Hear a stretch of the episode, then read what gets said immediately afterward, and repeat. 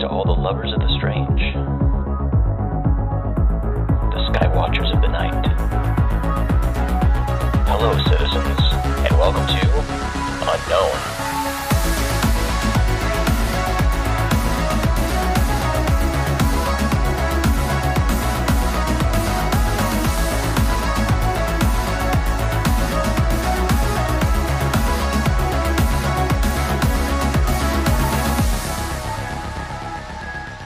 Jason McClellan. I'm here with Maureen Elsberry, Ryan Sprague, and Shane Hurd today for our monthly UFO happy hour. Thanks for hanging out with us.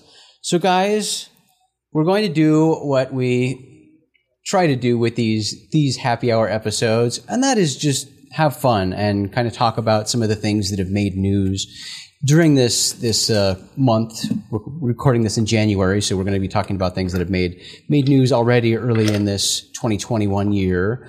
Um, so to start, let's talk about what flooded the headlines right away because at the end of the year, you know, we had this this massive COVID relief bill, is how it was billed uh, you know, to the public. Most of the, the reporting was about that because it contained things related to COVID relief. But it was really this just large omnibus spending bill for the end of the year. It had a bunch of stuff just crammed into it. And one of those things was that little piece that we'd been following for half the year, and that was about this uh, request for a report from the government, from government agencies about UFO related information.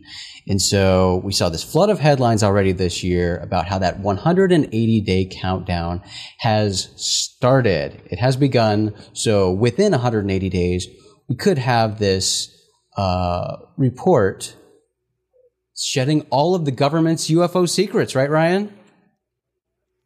Absolutely, man. I have no doubt this is the disclosure we've been waiting for for decades. It's finally happening. God bless Stephen Bassett.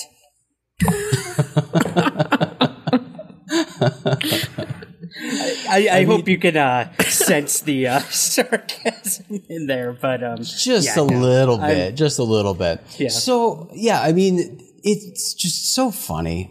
I don't know why we still get surprised by this, but it is funny every time we have any sort of news like this that just generates countless headlines by media outlets around the world. Something like this, where the majority of the headlines just completely misrepresent what is actually taking place. And we definitely saw that with this, just mm-hmm. headline after headline talking about how the countdown has started in 180 days. The government is going to reveal all of its secrets to the public. And that's obviously not true, first of all. Number one, it's silly to think they're revealing all of their secrets because they're not going to reveal any secrets. That's, that's not the point of this, and that uh, is not how the government works. But number two, it's not in 180 days. It's within 180 days. And I think many of us suspect that that's going to be completed much sooner than 180 days from the start of that countdown. But then beyond that, it's not, they're not doing this out of the goodness of their hearts. They're not doing this as a show of good faith to just give the public everything it knows about UFOs. This is not a, a public benefit project. It's something for military purposes that is being conducted for the government to get a better understanding of their information sharing and the, information they each individual agency or department might have. It's not putting this stuff together in a pleasant report to give to the public. And that's what a lot of these headlines are, are indicating or suggesting or, or just outright saying is going to happen. And that's just not the case. Yeah, and I, I think what you need to do is look at this. There's two good things about this. One is we're on the path forward to having a unified way to um, these military organizations, government organizations, uh, a standardized way to report and unify uh, reports on anomalous phenomenon. Great. Uh, that's a good start. Second, again, this is kind of the thing the media's been mis uh, explaining, so to speak, as as you mentioned, Jason, is this is an unclassified report. However, there is also an annex classified section. So again, we see when uh, the government releases documents, and I know we'll get this into this uh, more in depth in our next point in this happy hour, uh, is that even when you have these big public sort of uh, unclassified reports, a lot of that is redacted information. So again, are we going to get to have this big disclosure event? No, don't get your hopes up. Uh, it's exciting that it was crammed into this massive trillion dollar, uh, multiple trillion dollar uh, sort of relief bill that kind of just slid in there. Let's get this out of the way too. But um, honestly, yes, if it's a threat to our our airspace, it's of course uh, important that we get this on track. But I feel like we have a hell of a lot more to worry about within this first 180 days of our new administration. So I think everyone just needs to take a breath. Don't read too much into it, and and let's hopefully have this be a, a step in the right direction. But it's not going to be that that big event people are hoping for. It's the Yeah, you make a good Y2K of UFO information.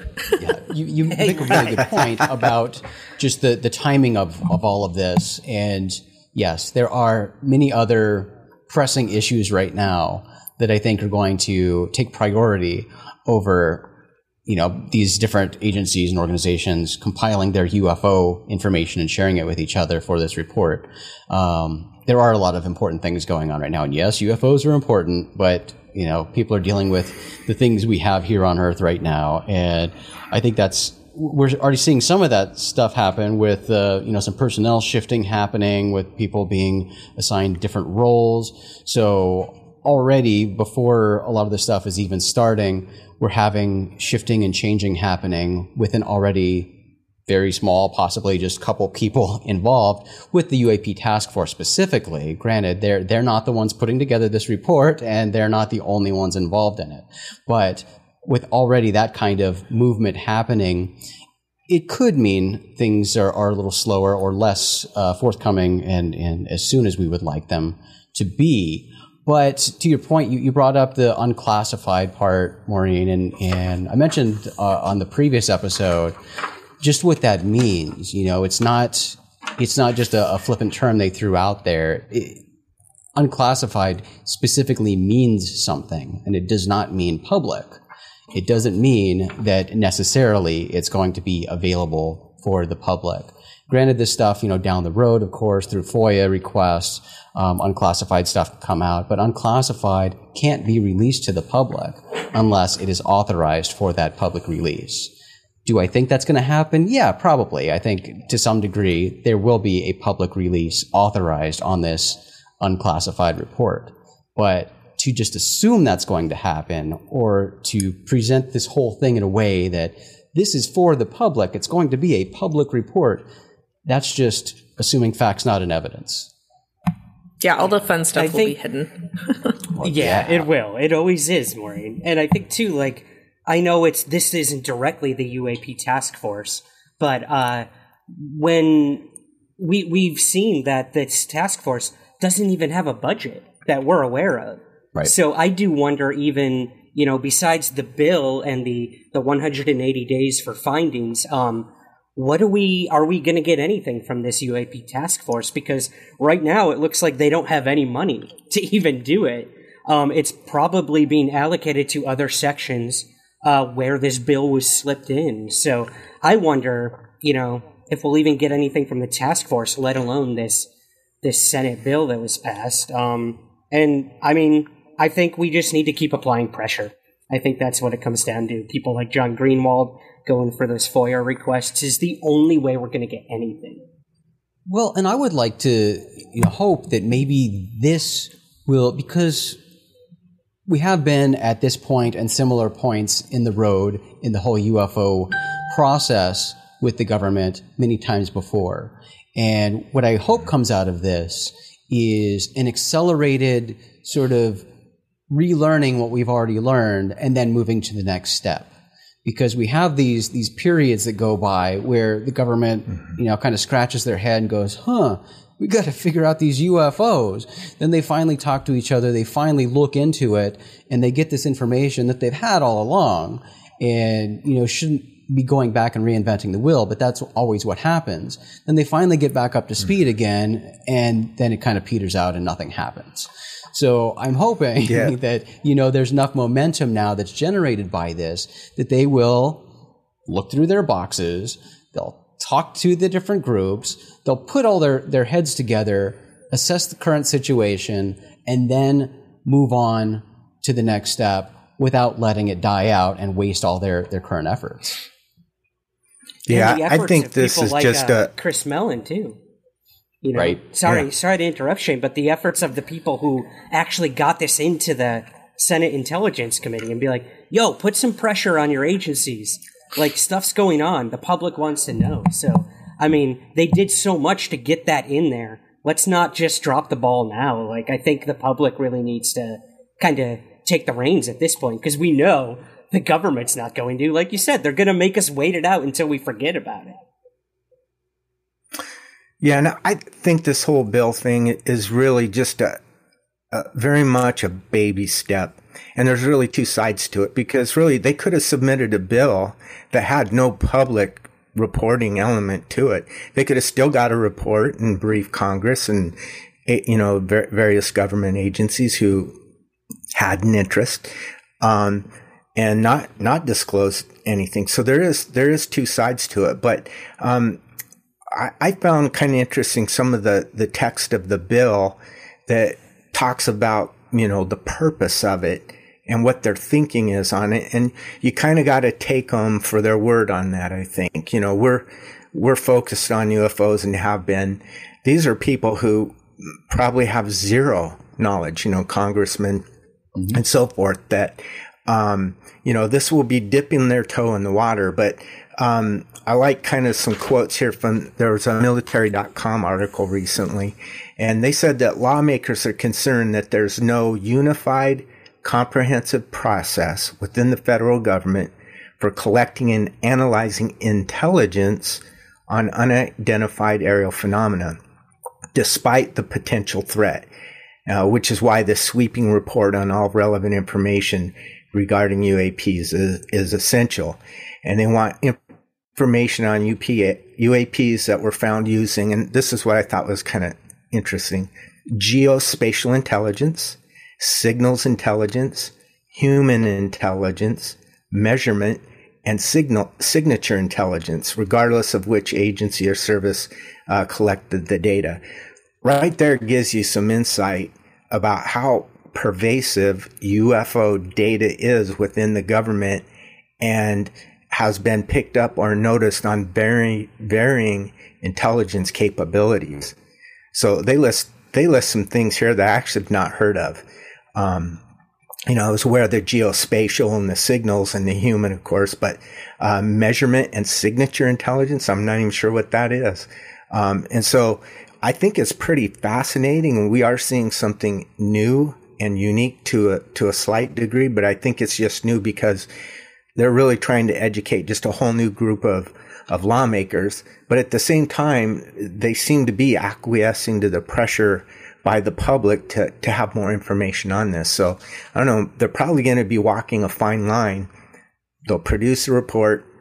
We'll see what we get out of it. I by no means feel it's disclosure of any sort, but it is a step in the right direction. So I think it's pretty fascinating and I look forward to it. But, you know, certainly my uh, enthusiasm is quelled by the last 70 years of, um, you know, the track record they, they have of obfuscating this whole subject.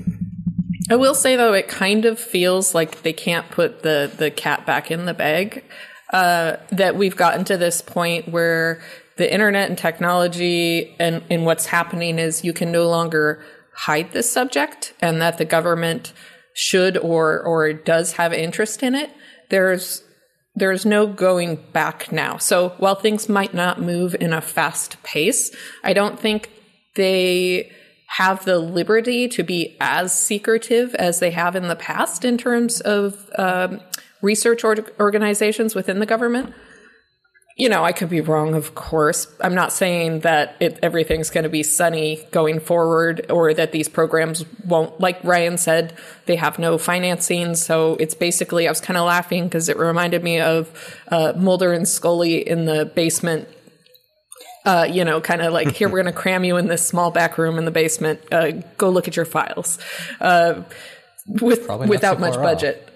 Budget. Except for they do have they do have that nice travel budget. But anyways, uh, I I can see um, a more positive route forward in terms of of at least the government knowing that uh, the public's not going to shut up anymore.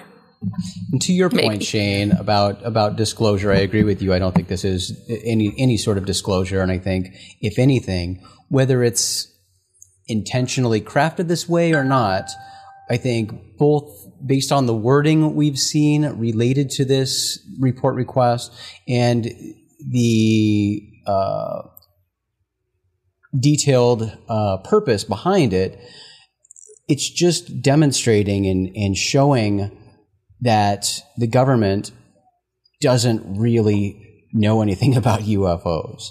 That again, whether whether that's intentional or not, that's you know the narrative that they want to create by doing this. They certainly could do that, and they're doing a good job of it. But on its face, what this demonstrates is that they don't really have a lot of information. They don't really understand the information. They need more information because they're sort of operating blindly. So that is basically them saying, "Hey, we don't we don't know about these UFOs, but we're trying to figure that out." So whether or not that's Yeah. true, you know, we don't know, but they can certainly create that narrative going forward from this point. Yeah, absolutely. I, and I was even thinking just, I don't know how the report will be constructed and, and so forth, but it's calling for a variety of governmental agencies to produce information on their UFO research, right? Well, And not all for government 70 years, agencies or agencies that you would think would be included. They're very specifically chosen. Yeah, it's interesting. Yeah.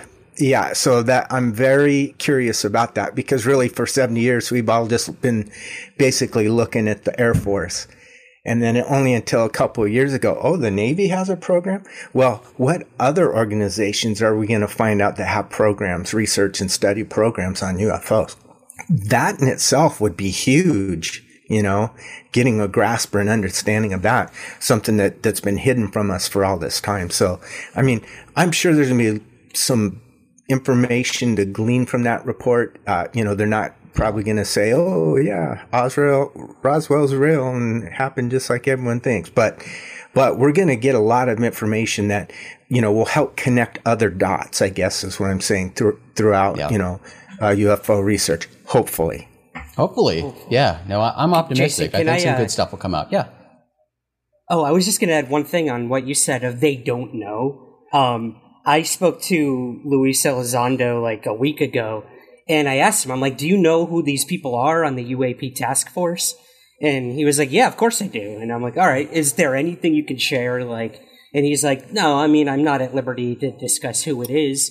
He's like, just be, just know that they know who you all are and I think he meant, you know, the UFO community, these people that are doing research and putting things out there. So I think that's kind of a sign that they are looking to us for information, whether they are making mm. that visible to us or not. He did say, oh, yeah, I mean, some of these Twitter handles that just pop out of nowhere, I guarantee you it's them looking at the work all of you are doing.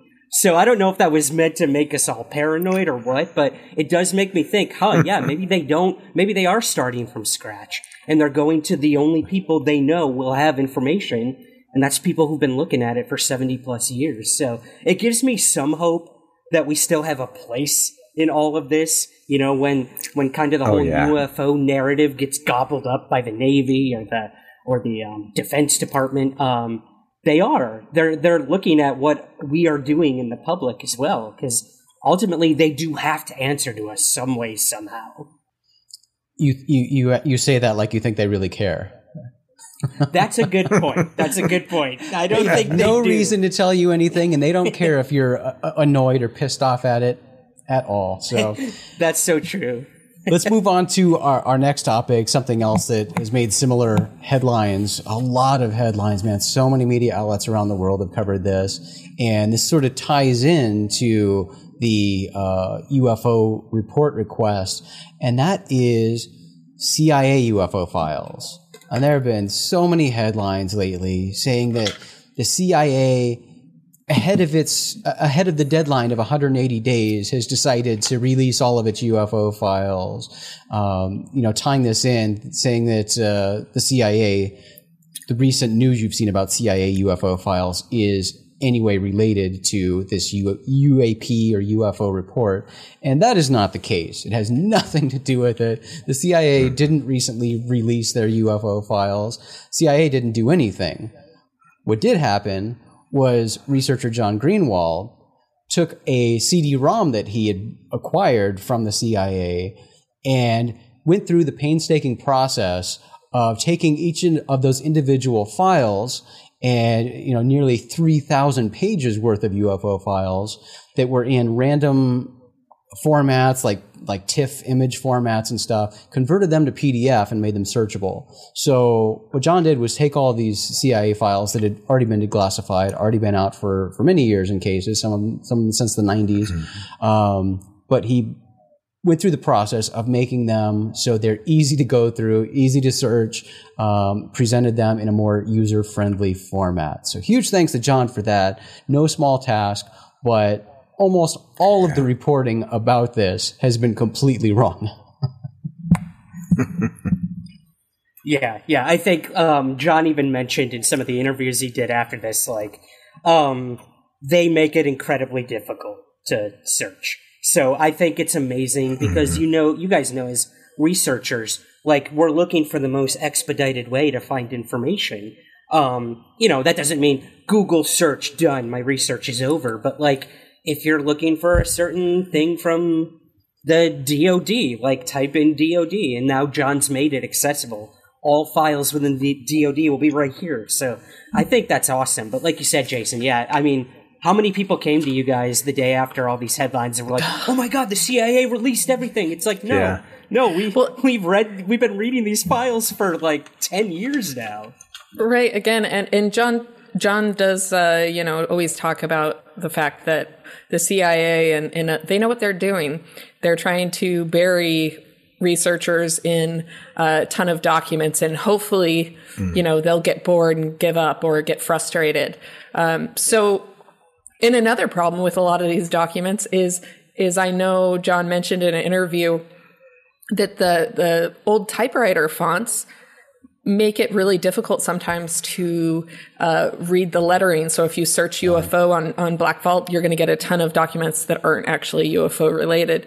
Um, but, you know, again, like Ryan mentioned, all, a lot of these people who are not familiar with UFO subject in depth have, have, you know, reached out and, and asked how big of a, a sort of is this a smoking gun or, or what have you? And, and no. And a lot of these documents are so heavily redacted that there's nothing to of note there except for you know maybe seeing uh, hints of evidence that there were was physical evidence of some kind that the government was looking at and that the government was interested in UFOs after they said they weren't after Project Blue Book and and a handful of other things. Um, but you're not going to find uh, sort of information the CIA admitting that that UFOs are extraterrestrial in nature. Like that, you're probably not going to find. You'd have to do a hell of a lot of digging in these uh, and wordplay, I would say.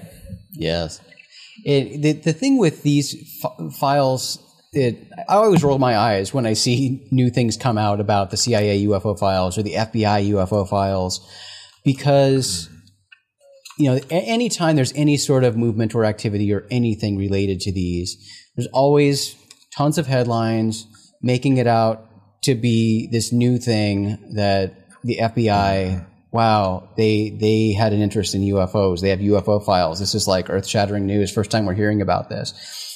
But that's not the case. We've heard about it so many times before, and both the CIA and the FBI love to play on this. You know, they've really, really milked it, milked these files for everything they they can get. Um, we certainly saw it with the X Files revivals. You know, they would they would love to, you know, be cheeky with it on Twitter and post, "Hey, why don't you check out our real UFO files?" and uh, You know, they've had them on their website. The FBI's got its got its uh, you know the reading room and and these places where you know the UFO files are some of their most most popular searched uh, files in their databases.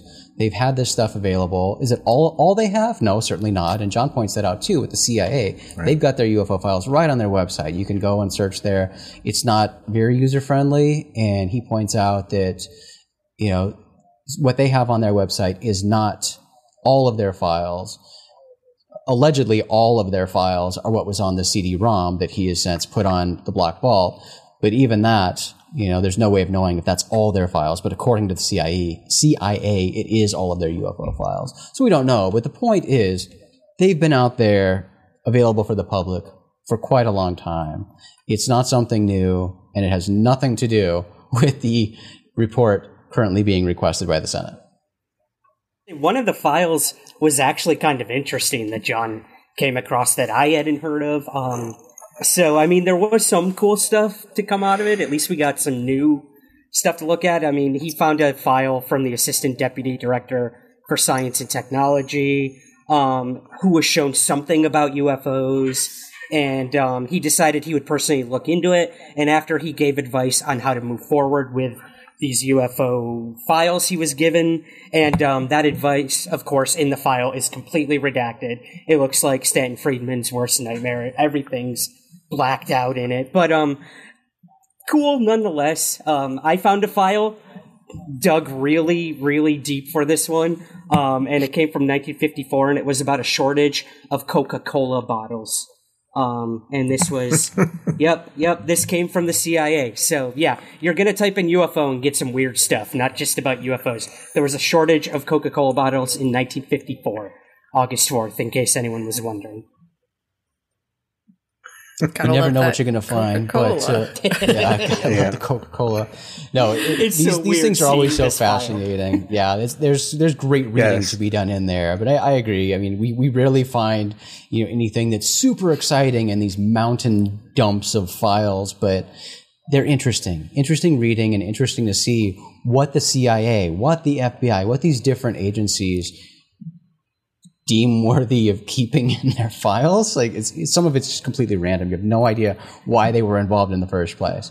But uh, let's move on to our next story. And this one, you know, I'm I'm excited about for for a few different reasons. But the main reason is I am and have always been a big Robert Bigelow fan. And you probably saw the past week a lot of headlines about Robert Bigelow. And Robert Bigelow is a multimillionaire. He's not quite a billionaire. That's a common mistake. He's not a billionaire, but almost a billionaire. Um, and he's probably not a billionaire because he spent so much of his personal fortune on space and on investigating UFOs and other paranormal topics. And, you know, he, uh, he is the head of Bigelow Aerospace, which is kind of at a standstill right now. But you know, before Bigelow Aerospace, he made his fortune with in real estate in Las Vegas with Budget Suites of America. And the whole point of him acquiring wealth was because he wanted to do this research of his personal interests. He wanted to do projects to take people into space, and that's what he's spending his money doing. So we're all pretty familiar with you know his UFO history and how he's kind of been involved in seemingly every aspect of the UFO phenomenon, um, and has sort of had his hand in every case it seems, which is really interesting. But he's making news recently because he's not tap, uh, dipping his toe in the water of this particular topic. He's returning to the topic of sort of consciousness and looking at, you know, can we survive death? Does consciousness survive death? And so if you haven't read it, I highly encourage you to check out the New York Times article that Ralph Blumenthal wrote on January 21st. It is an awesome deep dive article into Robert Bigelow, kind of his history, how he got into all these weird subjects, all the things he's been, not all the things, but a lot of the things he's been a part of, how he's personally financed a lot of paranormal investigations, and how currently he's offering nearly a million dollars if you can help him figure out how to survive death. And I hope people aren't going out and actually, you know, experimenting, like trying to figure out how to survive death. Um, Oh, I could no, see that no, leading to very disastrous situations. Yeah. One thing I, f- I find interesting too, um, and we know that Bigelow's already always had kind of um, this spiritual uh, consciousness sort of background in terms of of life after death and his wife. He mentions in his interview with George had. Um, paranormal experiences with apparitions and and and things like that.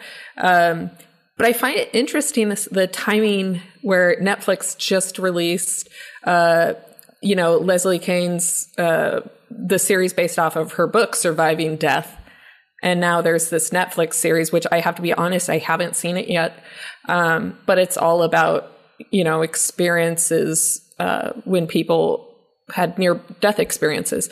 Uh, so it's very interesting that this has popped up within the same month that that show was released as well. So it's, always All connected. Yeah, like well, it's interesting that this is going to be a new fascinating realm for people, I think, and people are going to get interested in the subject by via binging Netflix at home during a pandemic and uh, all these other aspects. So Yeah, Les- Leslie is tied into this. She's one of the judges for this this contest that he's hosting. the essay contest. yep. yeah, Yep. but- Leslie's but involved I still- think with she's that. also a uh, she's also a member, right, on the new board of his his I whatever. believe. Yes, I believe she is. So.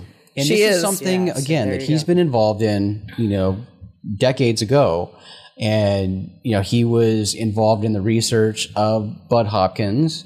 Um, you know, so a lot of these tie-ins. This these are relationships and research that has been sort of ongoing and, and working together for decades.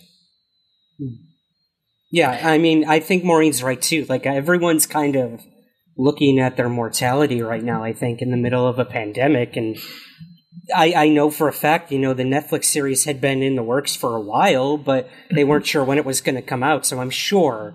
Again, it's like with the show Unidentified, and then the AATIP stories coming out. It's all connected. All these people they work together to find the right times to release these things. Right. That's marketing, and like that's what you do. So I t- I completely understand that side of it. Um, Maureen, you brought up another good point: is Bigelow's wife, and I think she passed away this past year, if I'm not mistaken. So you have to wonder how much of that was an impetus for Bigelow to revisit this. It's kind of morbid and and almost romantic in a way to think maybe you know this is why he's getting back into the afterlife game because he just lost the love of his life. So um, Yeah, I don't know. And he's I had to, he's had to deal cool. with death a lot. You know, he certainly had a, a son who committed suicide, and then a grandson who committed suicide. So, you know, I, I get it. There's a lot of personal reasons there. You know, I saw a lot of people, well, not a lot of people, but some people giving him shit.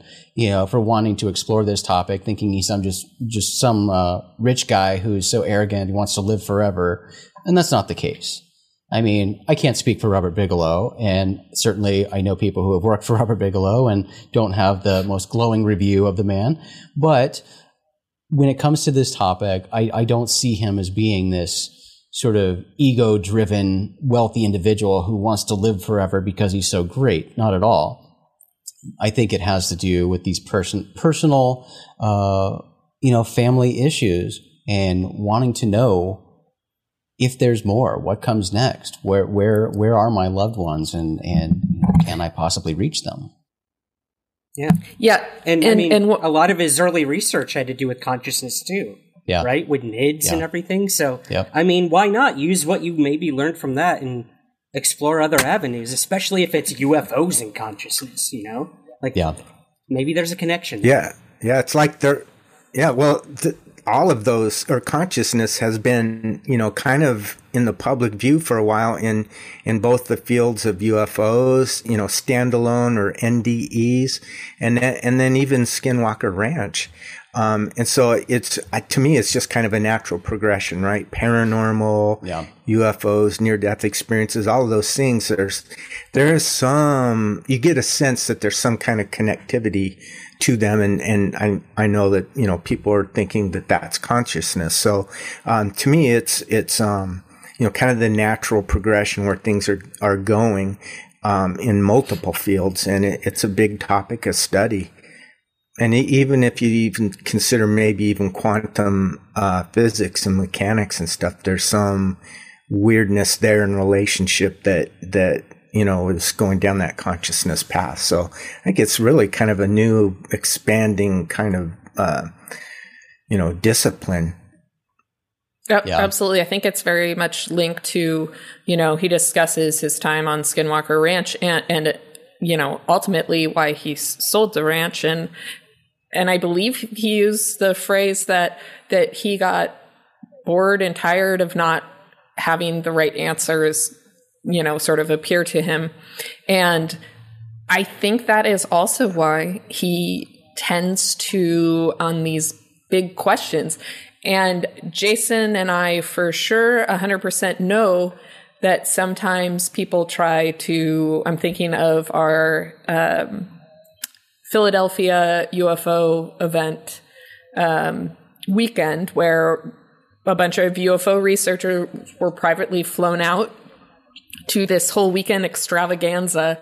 Um, and we were asked to fill out essay questions on what we believed all these answers to some very important UFO and, and Earth questions are, and sort of trying to get the answers from a hive, uh, sort of an intelligence hive, and offering large sums of money or or sort of other perks to try to get people to reveal what they know.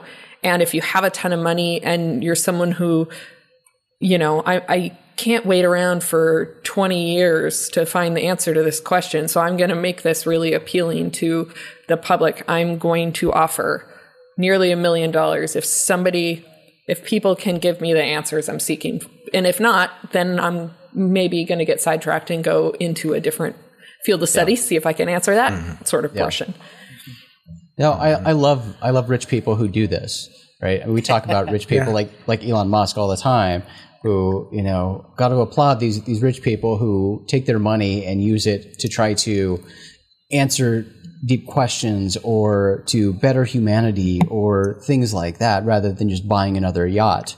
Um, you know, so I love that Robert Bigelow spends his money. He certainly has spent an absolute fortune on these paranormal topics. And although I find this conscious consciousness stuff interesting, it's it's Bigelow's lifelong, you know, decades long uh, journey into the paranormal, into UFOs, all of this stuff that I would just die being able to have a conversation, op- open off the record conversation with him about all of this stuff, the things that he's learned, the things that he's been Yeah. involved in.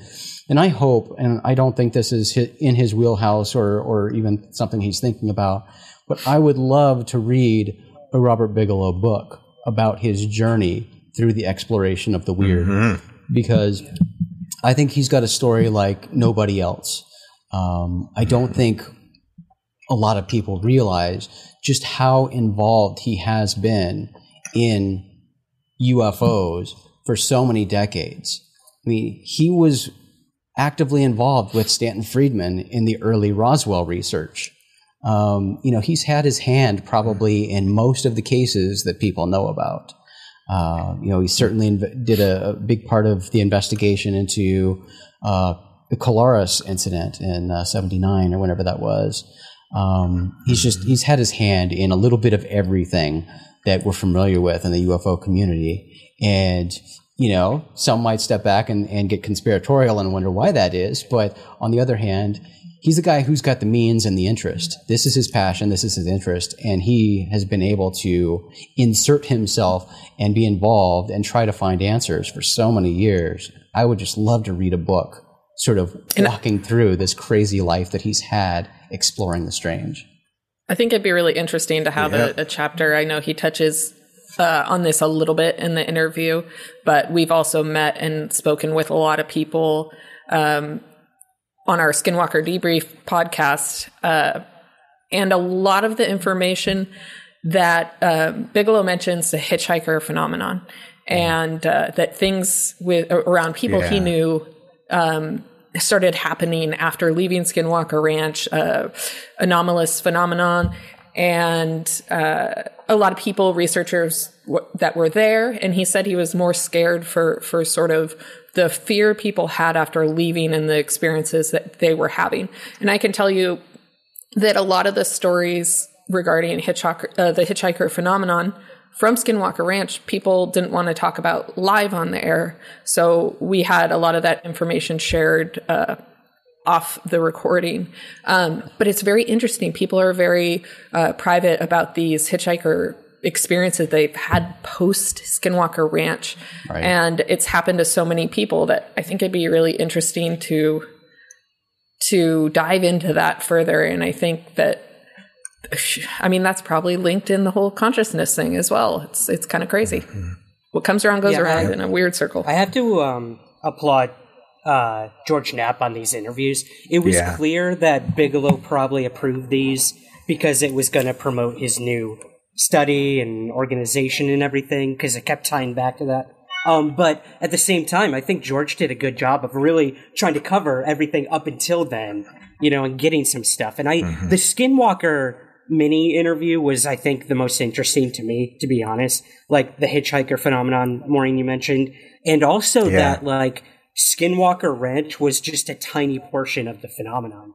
I mean, that that kind of blew my mind. He was saying like, "Oh no, every ranch in that basin and everything was experiencing stuff. Yeah. And local law enforcement and this so like this this one Skinwalker Ranch is only a small portion of it. And you don't really hear about that that often when it comes to it because we want to put it all on Skinwalker Ranch because it's such a soundbite. But um, The- yeah, it there's was a lot of conflicting interviews were really reports. cool. Yeah, there's Yeah. conflicting reports about that, and some people say that um, a lot of the neighbors, and who knows if they're then just trying to be more private, but um, there's people that say no, we've never seen anything strange around this area, and then you have the reports that say like no, there's a ton of activity happening, and and everyone's seeing stuff. So it's it's kind of hard to to know which is which, and yeah, I think that area in general, it's not like it's a fenced off piece of property only that is having this experience. Yeah. It has to be Right. regional in that area. So, um, but yeah, who knows? I think there's a lot of mystery still behind it, even though there's been a lot of exploration into it as well. Yeah, you mentioned Skinwalker Ranch, the the show, um, and the second season of that is coming soon. But there, I I suspect there are going to be quite a lot of UFO TV programs this year. Um, there always are, but I, I think this year is going to also be another UFO heavy year in terms of programming. Um, and you know, this growth of every production company, every network wanting to have their own digital network, it it just won't stop. So you know we're getting new ones. It seems like every week. And Discovery Plus is one that just recently rolled out, and we've got a new show on Discovery Plus called UFO Witness, and that's with uh, Ben Hansen and former Project Blue Book investigator Jennie Zeidman. And this show, I mean, although it just started this month, it's already halfway over. I think four four episodes have already already aired, but at the digital platform, so you know that kind of means different things. But have any of you guys checked out UFO Witness yet? Uh, yeah, I mean, I know Shane and I have seen a few of the screeners and whatnot. Um, I I've seen the first six episodes so far, um, and it's it's interesting. You know, like you mentioned with um, Jennie Zeidman, it's so cool to see a former Blue Book investigator still alive, Yeah. talking about like these files that haven't really seen the light of day in decades. So, um, I, I think it's really cool they got um, Ben to do the show. He's the perfect person for a show like this to dig into old files and see how they can connect to modern day UFO cases and phenomenon. And um, and they also got Mark O'Connell, the guy who wrote the the biography on J. Allen Hynek. I mean, who knows Hynek and those files better than Mark? So Yeah. um, it's pretty cool to see Ben kind of go to these two experts, you know, and um, get the lay of the land and then Yeah. go investigate it himself. Um, so yeah, I mean, the show is interesting. Um, I I'm going to be talking to Ben next week about it actually, but um, uh, we are the biggest critics when these shows come out, and I will say there there's some questionable stuff and people in the show. Um, Richard Doty being one of them, uh, Laura Eisenhower being another one. Two very controversial people in the UFO field. So to see them in the show kind of um, gave me some pause. So I'm I'm I'm interested to talk to Ben about that and what he thinks about some of these areas they explored in the show. But um, it's cool. It, it's it's it's a UFO show. That's really all I can say. It's a show about UFOs. Yep. What do you think? No, I agree. It, it was fine. Yeah, it was good, and um, I, I I thought that was really great to have um, uh, Jennie Zeidman in that, and and just that that connection to Blue Book, and and actually her her perspective, and you could tell her attitude about these cases and some of the information in there, and it it wasn't what I expected from a Blue Book investigator. She she was fairly pro on on on these cases that they had selected. So I thought that was kind of interesting. And of course, having Mark there as well, and um, you know, even some of the other stuff that they showed. There are just some little different looks at the cases that, you know, just from a slightly different perspective. I thought that was different, but I don't want to spoil it for people. But I mean, it's mm-hmm. worth the watch. And, you know, I'm very supportive of Ben and he does a great job and it has that kind of what looks like a popular format now for these UFO shows where you have an investigator that, you know, goes from a, you know, I don't know, from their bunker, their, their office type thing. And then they go out, you know, to different locations and different people and talk to them. And I mean, it's, it's good. It's, you know, it's visually good. And, and, uh, but yeah, there were, uh, you, I think you guys know how big a fan I am of Richard Doty. So that was, that's kind of a bummer. But, but at any rate, you know, I know, uh, you know, there's production companies that have a say so and others. So, yeah, you can't completely control that whole, whole thing. But yeah, I recommend it. It's worth watching. And like you said, Jason, man, there's, there's just going to be a whole spate of new UFO shows coming on. And, and I, I've, I'm always of the mind that, look, I don't care. A UFO show is a good thing because it, it still advertises it, gets it in the public consciousness, and and you know, like with anything, you have to sh- wade through some of the BS, you know, but there's still some gems in there and good information. So I think There's it's another, still, you know, there's another new a show on sure. history called uh, "The Proof Is Out There," and I've only Mm-hmm. caught, I think I only cut a couple episodes of that so far, but I like that show. You know, I I love it. I don't know Who is why. who's the lead in Yeah. that again? I don't remember Tony his Harris. name. He, he's some, he's a, rep- he's a journal. Journalist. Oh yeah, he's a journalist. great. He's not not a not a UFO guy at all, as far as I can tell. Um, Yeah. Which is kind of a cool aspect to it because you Yep. get this perspective of you know fairly objective. yeah. I'm so happy I've you bring that enjoyed one it. up, Jason. Yeah, it's I've really enjoyed good. it. Um, and you know, They, I mean, they've debunked so much, which I think Yeah. is unlike most of these shows. You know, they're Mm-hmm. willing to go there and be like, "No, that's fake," and they have some really good people on there. I kudos. I to mean, them. they've they've got Mark on there, and I'm so happy about that. Mark D'Antonio uh, from MUFON, the, the chief photo and video guy from MUFON. Um, by the way, Shane, aren't you number two next to next to Mark in that department? oh no, oh no, no! I'm I'm just one of many, but I've One of I've many. worked with Mark and Yeah. yeah, and he he's he's he is awesome, and um, you know he's got a new telescope he's sitting up here in Arizona, Yep. and so that's been fun, and and uh, uh, but yeah, yeah, yeah, good But stuff. I, I, I do like that Hey, show. speaking I, I like shows. I like shows like that because you know we, uh, you know, and and you and me especially, Maureen. You know, we spent years and years and years at our full time job analyzing photo and video. And so this type of show where they show a photo or show, show a video, they show footage of something paranormal and then try to analyze it and determine if it's legit or, you know, has signs of a hoax or whatever. Um, you know that's just something that we did as part of our regular job. So when i watch these videos it's it's super fun to me. I love that process going through and like trying to analyze something trying to come up with with logical explanations um, looking at the the problems with it like in how the the people recording the videos are acting what's going on in the scene. And they they go through some of that on the show and it's it's so fun to see um, you know, and, and with a show like this, I, I mean, I, I, spend more time talking to the TV than I do with most shows because I'm shouting out my answer and yelling at them yeah. to, to, say something else. Why aren't you looking at this aspect of it? And then Mark comes in and brings up the points that I was yelling at the TV. But it's a fun process to go through. And I think they do a pretty good job. Damn it! You, I mean, th- this is my yeah, problem for you guys. Do you, do you know how much money I'm spending on streaming services already? and it's a lot. It's a lot. And and I then know. It, you know yeah. now we have Discovery Plus and all these networks that keep launching their own. And, and maybe it's only six or seven bucks a month. It but add that on to like it twelve other fifteen dollar a month yeah, subscriptions. like I might as well have like a satellite, uh, paying satellite prices.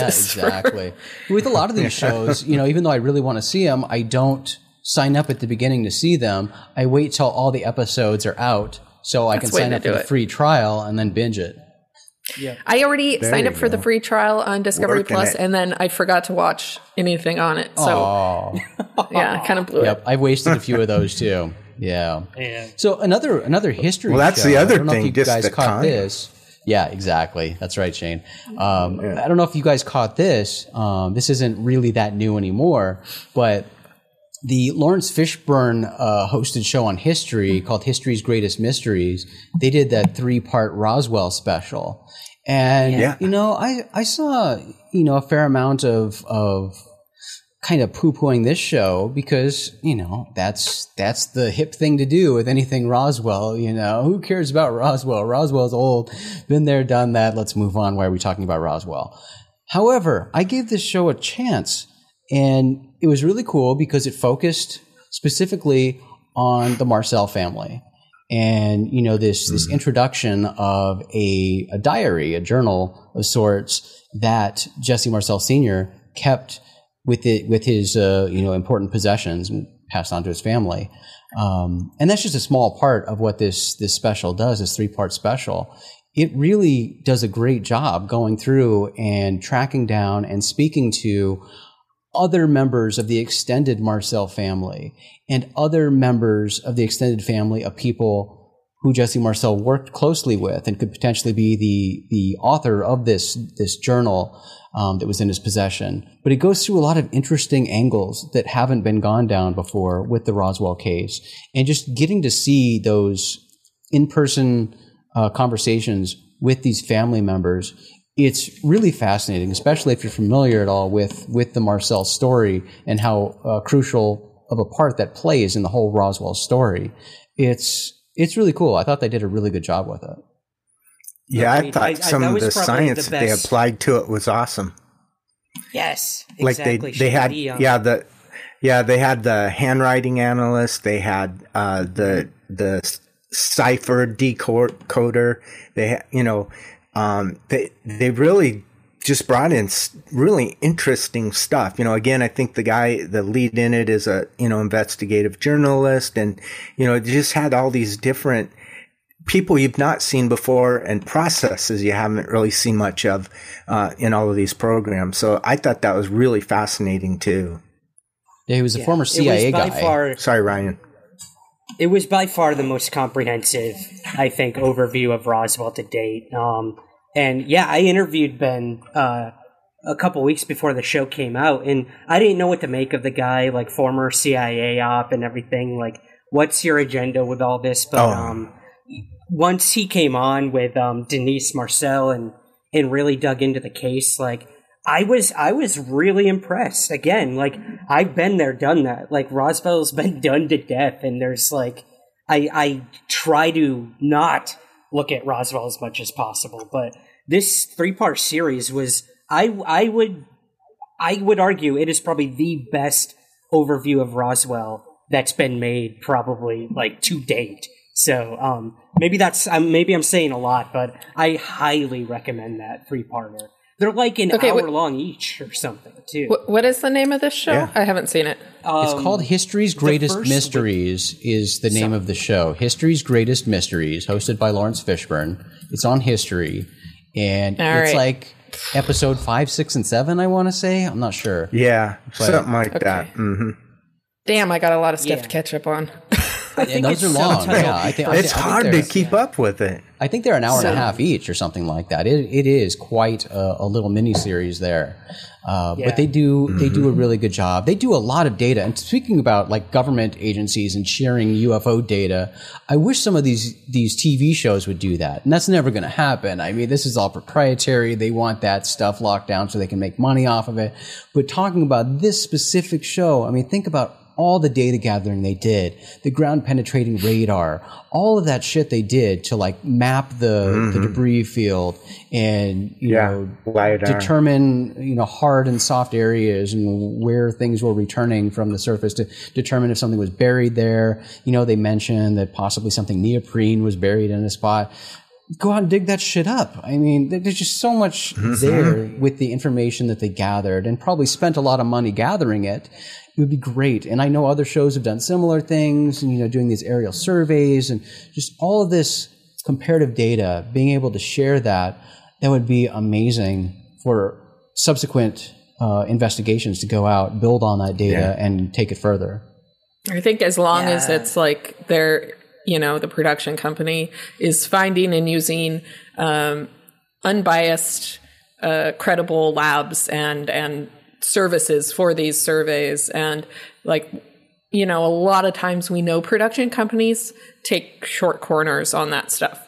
So it may Right. be they're they're showing the data that looks really interesting, but Yeah. they're pushing an aspect of it that is not as big as they're making it out to seem. And we know that happens a lot, and especially with uh, doing the uh, sort of, as they say, boots on the ground investigation of different sites. And so, yeah, that'd be great if, if they would present it, but I can tell you there's probably reasons they, they don't want to, Right. and it's because of those short corners. Yep, and you got to make it look good for TV. But I, I wish, you know, for Yeah. research sake, they could present that stuff on the show, especially with testing of like metal and things like that. Say what testing specifically was done, or what limitations they had when trying to do that, and what other things would be needed to get any more data out of that specific sample. Um, you know, Maureen, you, you'll enjoy this. They they do go visit Chuck Wade in this miniseries, and Chuck pulls out his you know big collection of interesting looking materials, and he lets uh, Ben take some samples, and they say that they tested them, but you know couldn't really determine anything. That's nice, but I want more information. Right when they say things like that, they just like brush Right. over that. Or wh- what testing was done? What specifically was determined with the test you did? But that's just kind of like brushed to the side as a big nothing. But I did learn something, and I'm embarrassed to say this because it means I didn't pay attention to the Chuck? 100 or 200 times Chuck was uh, in our offices all those years ago.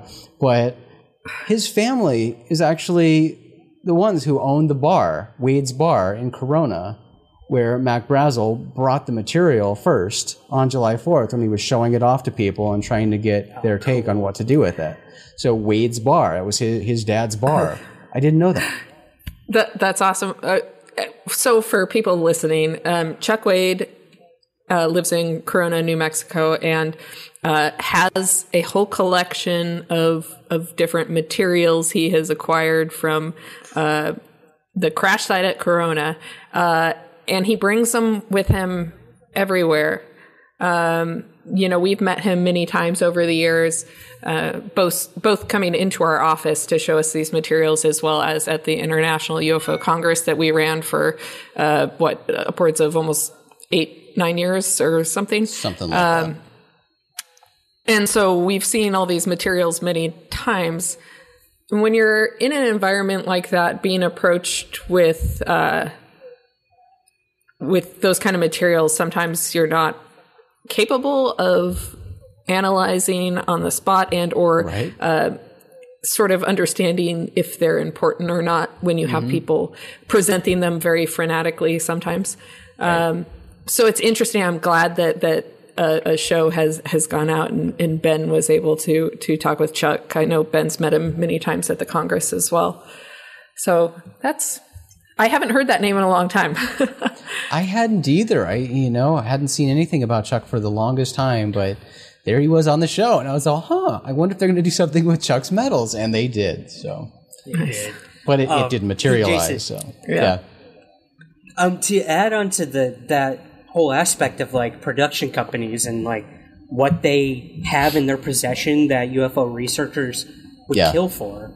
I mean, um, like I I wrestled for almost a year in getting all of the uh, the data from the materials I had tested of Frank Kimbler's, um, which is amazing. Yeah. And thank God Frank had more of these materials to get tested afterwards because Yeah. I fought for like a year to get all of the results. Um, but on a separate note, um, I recently spoke to the guy who produced the Unidentified show, and you know he's he said specifically like hundreds of military witnesses came to them with stories for unidentified, and they could only put on like two or three Yeah. people every episode. So there's so my uh, my obvious question is, well, what about all those reports like of military witnesses seeing UFOs? Where did those go?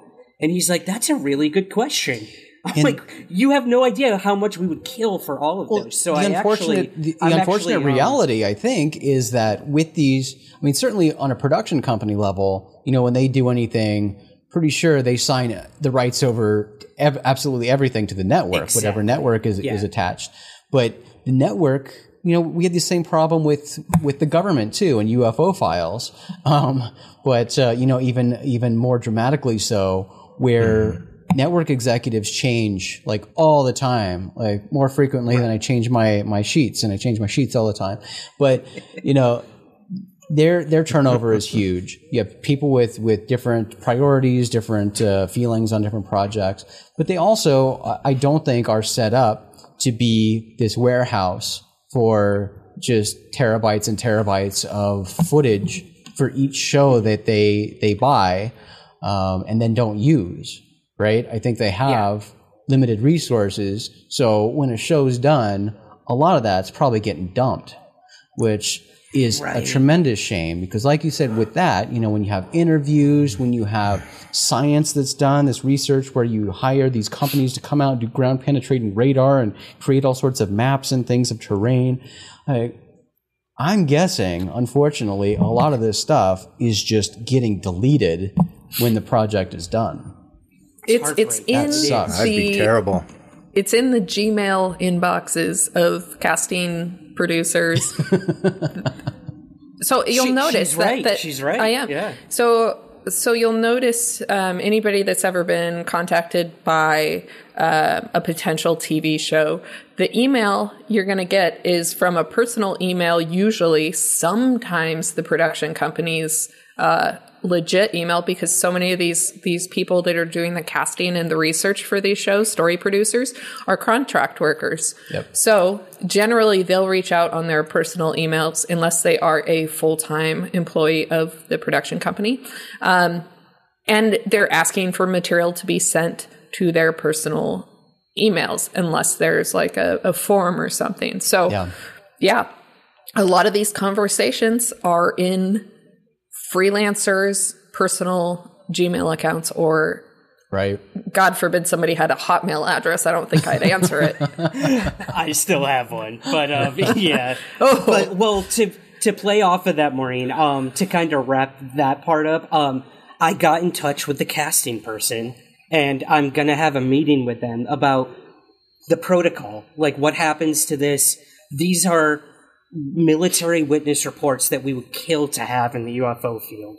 Um, so hopefully something will come of it. But like you said, my biggest fear is that it's just delete, delete, delete, delete, and we'll never hear about it again. So um, I'll keep you guys posted, but maybe we'll have some new military cases to look at in the near future. I I feel like those are going to be sat on, those particular cases are going to be sat on because they're going to think we could use these in the future. Um, this is a very hot topic right now. It is, Well- and that was my biggest fear. Yeah, and we'll have to see what what happens with history going forward, right? Because I think I think right now their their hyper focus on UFOs, um, you know, is kind of questionable uh, with the recent passing of Kevin Burns. Um, you know, he was their their driving force between uh, or behind all the UFO content.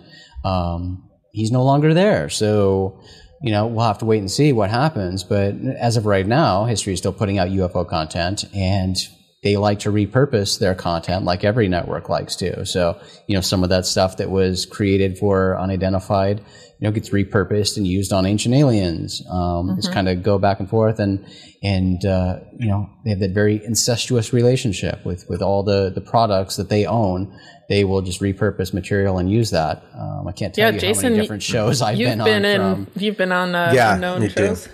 Yeah, yeah. They just Yeah. Re- repackage it um, in a different way and use it on a different show. So at least that means they still have the content, right? And I'm hoping that other networks do too, because it would. It's just it's so much content, and they've spent the money to acquire it. You know, whether it's testimony, whether it's uh, you know talk, speaking to an expert about something to get their thoughts on a particular issue or whether it's you know witness testimony or photos or videos or scientific testing of something that's all stuff they spent time and money to create. That all has value for us as researchers and i just cry thinking that a lot of that stuff over the years just gets dumped. Well, on, on a more fun topic, uh, you know, going fictional, there are certainly going to be lots of alien related shows this year, as there always are. And one of those is on sci fi called Resident Alien, um, about an alien who crashes to Earth and hides out in a remote Colorado mountain town. Have uh, any of you guys checked this show out?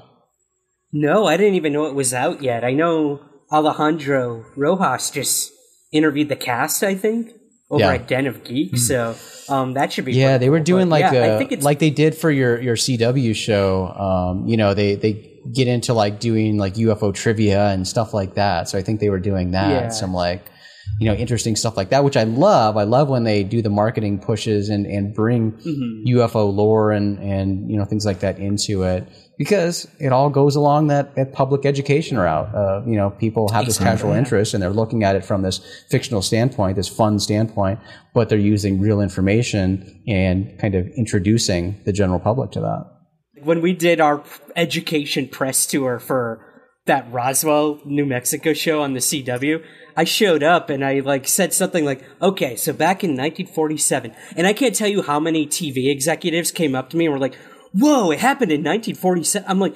You just made a show called Roswell, New Mexico. You didn't even know the event happened in 1947. Yeah. So yeah, there is a need for that Oh, public wow. education for sure. it's kind of sad how ignorant they actually are on Yeah. things they're putting out there. So yeah, let's school them as much as we can.